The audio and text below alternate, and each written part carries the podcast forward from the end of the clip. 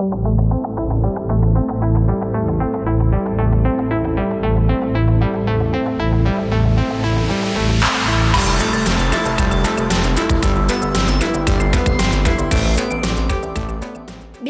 y bienvenidos al podcast Broker Internacional, un podcast derivado del proyecto PAPIME PE 301321, la enseñanza de los negocios internacionales en el marco del capitalismo informacional, cuyo propósito es platicar sobre los cambios acontecidos en los negocios en la coyuntura actual. Las y los invitados en este espacio apoyarán a visualizar la dinámica internacional desde una cuádruple hélice, la academia, el gobierno, el sector privado y el social serán voces que acompañarán a los estudiosos de los negocios internacionales a comprender la dinámica mundial.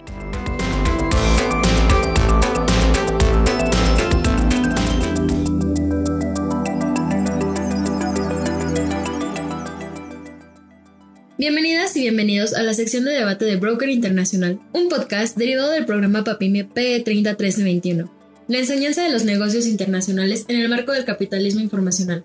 En este espacio discutiremos temas de la agenda de negocios internacionales que inciden en la toma de decisiones de los gobiernos y empresas, para hacer un pronóstico del rumbo que tomarán las empresas en un futuro cercano. Comencemos. Hola brokers, estamos súper felices de compartir con ustedes esta nueva sección de nuestro programa. El día de hoy tenemos una emisión especial llamada Política Energética en México, retos y discusiones para los negocios internacionales en la que participan estudiantes de la licenciatura en negocios internacionales de la Escuela Nacional de Estudios Superiores Juriquilla de la UNAM, coordinados por la doctora Iliana del Rocío Padilla Reyes, quien es profesora de carrera en la ENES Juriquilla, adscripta a la licenciatura en negocios internacionales, miembro del Sistema Nacional de Investigadores Nivel 1, doctora en estudios regionales con énfasis en América del Norte, maestra en estudios de Estados Unidos y Canadá licenciada en Estudios Internacionales por la Universidad Autónoma de Sinaloa. Ella ha publicado un libro y diversos artículos. Realizó estancias de investigación en la Universidad de Illinois en Urbana-Champaign, en Flaxo, México, y en la Universidad Autónoma de Querétaro. Además, imparte conferencias en diversas universidades. Qué gusto compartir este espacio con usted, doctora. Le doy la bienvenida una vez más a Broker Internacional. Muchas gracias por la presentación. Efectivamente, este es un ejercicio de estudiantes de la licenciatura en negocios internacionales.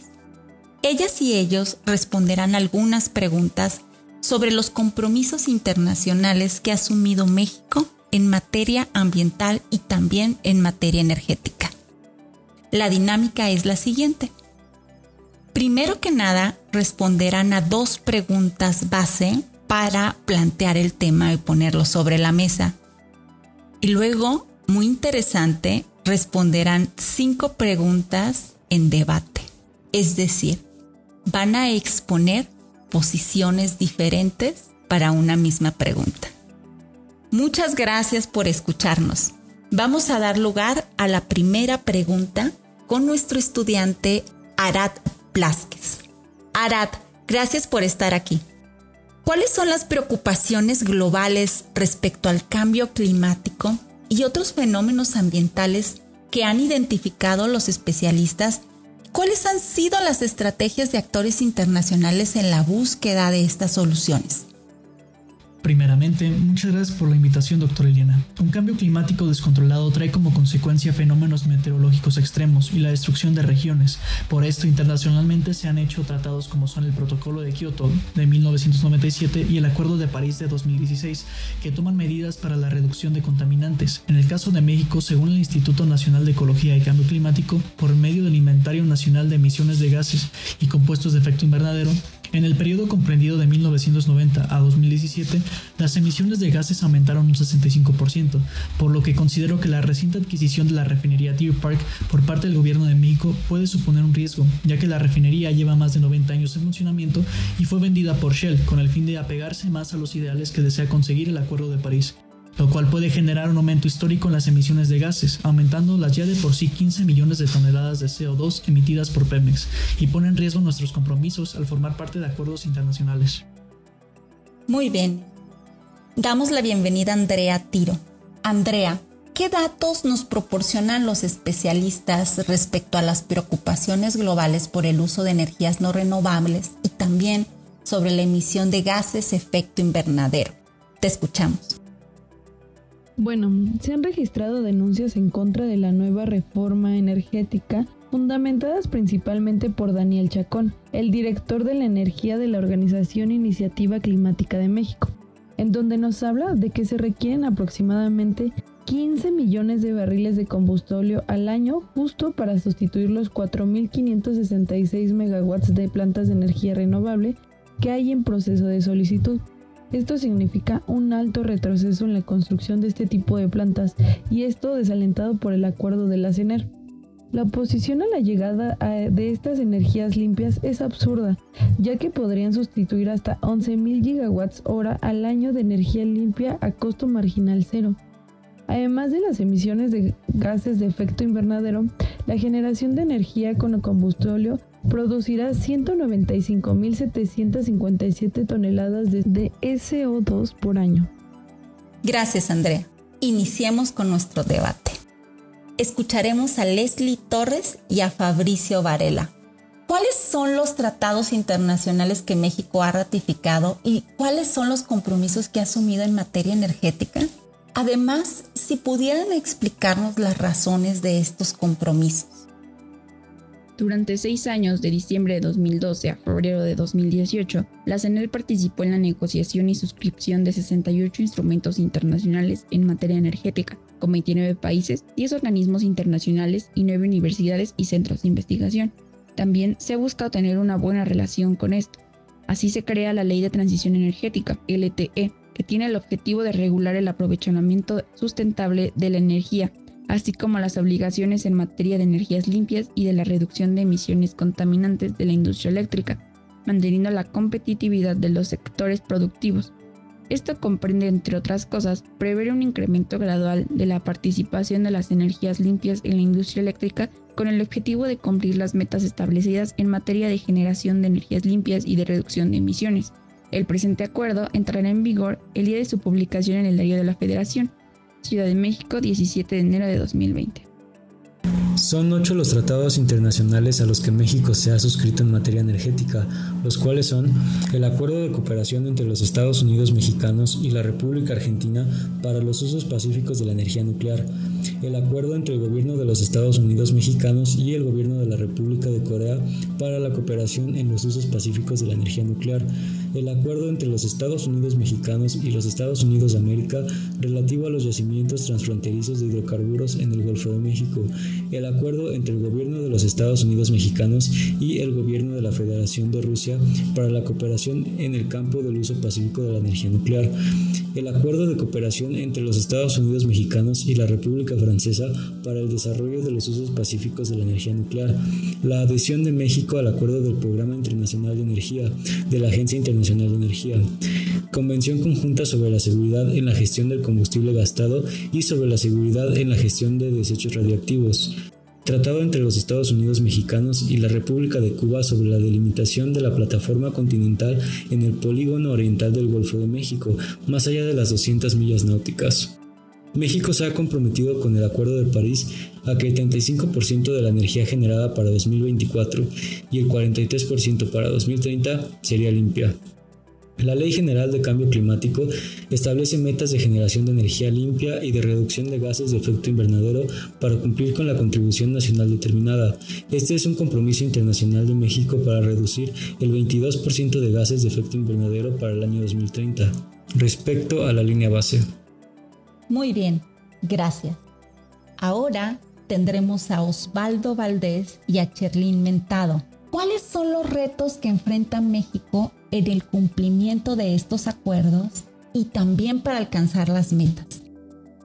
El primer reto del sector energético mexicano consiste en garantizar un suministro de energía suficiente y oportuno al menor costo posible. El segundo reto del sector energético se refiere a los requerimientos de inversión en la próxima década. El tercer gran reto de la política energética mexicana concierne al perfeccionamiento de las empresas públicas para que cumplan sus funciones en forma eficiente a fin de aumentar la competitividad de la economía nacional. Cabe destacar que la diplomacia energética es un elemento valioso de la política exterior de cualquier país exportador de combustibles. Por ello, el cuarto gran reto es el fortalecimiento de la cooperación energética en la escala internacional, sobre la base del beneficio mutuo, un mayor valor agregado y el aprovechamiento racional de las reservas. El principal reto de México es satisfacer la demanda actual de energía dentro del país. Esto se busca solucionar a través de subsidios al sector energético nacional, impulsando la producción de energías como el petróleo y la electricidad. Para esto se necesita fortalecer financiera y operativamente a Pemex y a la Comisión Federal de Electricidad para reducir la dependencia energética del exterior. La administración actual considera la soberanía energética como el principal reto. Se busca reducir la dependencia energética del exterior a fin de que México no tenga que preocuparse por su propia energía y así poder desarrollar tecnologías más limpias para el medio ambiente y a largo plazo lograr cumplir de la mejor manera los acuerdos y tratados en materia ambiental que fueron firmados. Muchas gracias. Ahora escucharemos a Montserrat Pineda y a Yadira Garat. Respecto a la relación bilateral México-Estados Unidos, ¿qué disposiciones establece el TEMEC en materia energética y cuál ha sido la posición de México al respecto? Estas disposiciones que ofrece el TEMEC uh, se encuentran en el capítulo 6 llamado Energía y Petroquímica Básica. Este capítulo se basa en tres principios. El primero es el respeto a las restricciones constitucionales de cada miembro, la necesidad de incrementar el intercambio de productos y servicios energéticos y la última es la necesidad de crear sectores energéticos competitivos. Aunque el TEMEC no tiene un capítulo específico de energía, ya que este había sido previamente negociado, sin embargo fue cancelado debido a una solicitud por parte de la administración del gobierno de México. Entonces se puede notar cómo hay aquí una negación ante este capítulo. A partir de ello no hubo una consecuencia como tal, ya que se respeta la soberanía energética de México y su derecho de determinar su propia política energética. Sin embargo, las demás partes manifiestan esta postura de obligación al país tricolor para que cumpla con sus compromisos adquiridos en el TEMEC, el cual incluye proyectos ya pagados con derechos por parte de los contribuyentes. Muchas gracias. Damos la bienvenida a Mildred Vázquez y a Bisail Ruiz. ¿Qué podemos esperar respecto a los retos que enfrentan las empresas en México en la transición energética? Y también cuáles son las acciones que está implementando la presente administración en este rubro. Muchas gracias por la pregunta, doctora, y me gustaría empezar a contestar esta pregunta recordando que México necesita dos cosas. La primera es reducir el uso de fuentes no renovables para la producción de energía y así transitar hacia un desarrollo más sostenible, pues hasta el 2017 el 78.92% de la producción de energía provenía de fuentes fósiles y por lo menos hasta 2019 no ha habido muchos cambios en este porcentaje. Y segundo, necesita una reconfiguración del sistema energético con nuevas tecnologías, infraestructura, políticas públicas, mercados, regulaciones y por supuesto considerar los patrones de consumo. Y este es el mayor reto que enfrentan las empresas, pues actualmente los incentivos son muy limitados para poder realizar esta transición y la reciente reforma a la ley del sector energético no ayuda, pues va en contra de la inversión privada que es algo que necesita nuestro país actualmente, y en contra de las energías limpias, violando leyes e incluso el Acuerdo de París en materia de cambio climático. Gracias. Gracias. Respondiendo a la pregunta anterior, en efecto, México está comprometido a través del Acuerdo de París a reducir las emisiones del sector industrial, generando el 35% de energía limpia para el 2024 y un 43% a más tardar en 2030. La Secretaría de Energía amplió sus parámetros para agregar un conjunto de reglas y pruebas para proyectos solares y eólicos. E incluso los proyectos que aún se encuentran en las etapas de planificación estarán sujetos a estos parámetros. En México hay muchas empresas que implementan la energía renovable para sus plantas, como Audi, Bimbo, Nissan, Nestlé, Volkswagen, Walmart, Grupo Modelo, Heineken, entre otros. Y eso quiere decir que México está bien encaminado a las energías renovables como para así cumplir con el Tratado de París y a su vez da pasos lentos y firmes para consolidar este tipo de energías en todo México. Muchas gracias. Entiendo. Bienvenida Deira Solórzano y también bienvenido Alberto Muriel. Una pregunta para ustedes, si pudieran agregar algo más a lo que han comentado sus compañeras y sus compañeros para cerrar esta emisión del programa. Sosteniendo los argumentos presentados y antes de concluir, me gustaría hacer énfasis en que la reforma energética representa una oportunidad histórica para, para que México aproveche sus recursos energéticos de manera racional y sustentable, con apego a los principios de soberanía nacional por medio de eficiencia económica y utilidad social, priorizando siempre la producción de energía para México y para los mexicanos, empoderando a México en materia energética. El gobierno federal debe de comenzar a tomar acción en dar el mejor aprovechamiento de sus recursos energéticos para el mismo país, cosa que en gobiernos pasados había dejado de existir, comprometiendo los recursos pertenecientes a México y a todos los mexicanos. Me gustaría finalizar aclarando nuestra posición. La reforma energética representa un retroceso en los avances del país como uno consciente de la importancia del cambio climático y la apertura de la innovación con nuevas tecnologías, que generarán energía limpia para la población. Se menciona en la contraparte un sentimiento de pérdida de soberanía, pero creemos que existe una gran diferencia entre esto y un orgullo nacional. En el mal sentido, pues aprobar la reforma sería sinónimo de sumirnos en tratar de rescatar instituciones con un pasado triste y corrupto como Pemex. El futuro no es salvar lo insalvable, el futuro es construir mejores instituciones y organizaciones energéticas, aprender del mundo que nos regala sus aprendizajes a través de la experiencia del error, abrirnos al traspaso del know-to-how del sector privado internacional, que traerá al país inversión, empleos satisfactorios y conocimiento invaluable. La retroalimentación hacia la reforma energética está plasmada en la historia de las pasadas administraciones. La reforma energética apuesta a conformar en el país un monopolio de nuestra energía con la CFE, que, beneficiará a la población? No confundamos un monopolio con soberanía. Los monopolios son y serán un privilegio de una pequeña élite, y lamento dar malas noticias, o más bien, realidades. Ninguno de nosotros está dentro de estos beneficiados. Gracias por escucharnos activamente, los esperamos en el siguiente capítulo. Muchas gracias a todas y todos nuestros compañeros y gracias también a quienes nos escucharon. Yo soy Iliana Padilla y les dejo un abrazo.